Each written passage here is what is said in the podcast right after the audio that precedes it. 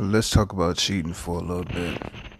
Um, I've been on Facebook. I see a lot of females complaining about being cheated on, being paranoid about being cheated on, this and another.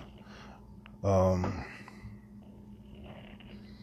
and they have these posts talk about, you know, how they've been cheated on, how they've been, you know, trying to go through guys' phones, this and that and the other. But they talk about all this stuff, but they never talk about leaving. So if you if you're going through that many changes, why you stick around? That don't make sense to me. Um, if you don't want to be cheated on, it's very easy. All you gotta do is be everything that man want if you with a guy and a guy tell you he like head you talking about you don't give head, he got to go with somebody that's gonna give him head. He may stick with you, you know, for for for one reason, but if he want what he want, he got to go get what he want, and I'm sure females do the same thing. So if you don't want to be cheated on, all you have to do is could be completely every single thing your partner wants you to be.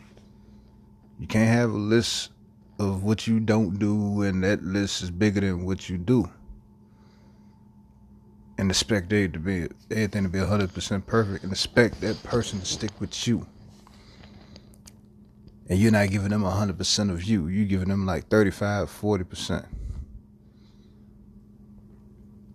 Most times when people get cheated on, to my personal philosophy is you cheat yourself because you know what you you know what to expect. You know what you you tolerate and what you won't tolerate.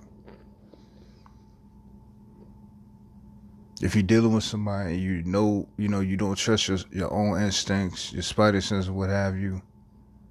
You know, you know you're not gonna do this, that, and the other, but you holding this person back from what they want.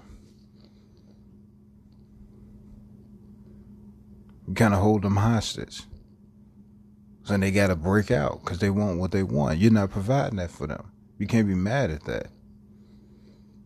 So it ain't about cheating good, bad. It's like just look, you know, just look at things from a different perspective. That's all.